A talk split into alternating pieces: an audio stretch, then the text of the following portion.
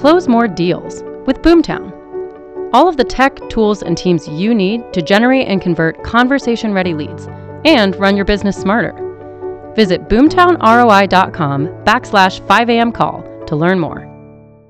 Good morning, everybody. It's Karen Stone. Thrilled to be back with you again today. It is finally hump day. It's Wednesday, and happy to have all of you.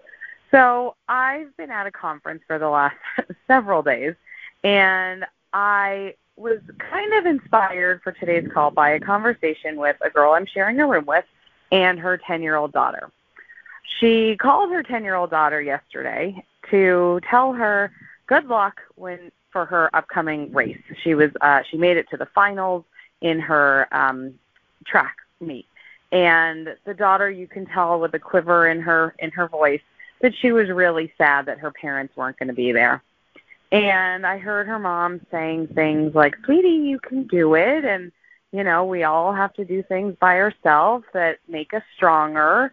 And you can just tell that this little girl was not quite confident that she could do it because, again, her family wasn't going to be there. So it made me think about all the things that we get afraid of. And I thought to myself, what would I tell myself if I had to get myself through this as a 10 year old? What would I tell my 10 year old self about running this race, about running a business, about having a difficult conversation, about leveling up to a level that I wasn't quite comfortable with?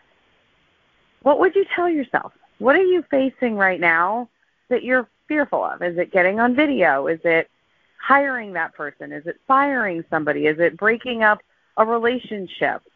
Is it signing up for a marathon or doing something that one of our one of our loyal listeners did, which was participate in a bikini contest?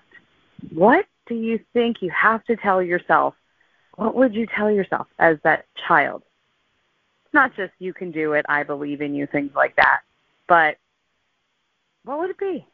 I don't know. I really got to thinking about it as I was performing on stage just yesterday, actually, for a group of realtors in Southern California. With less than 24 hours' notice, I had to put together an entire set and perform in front of people I had never met before.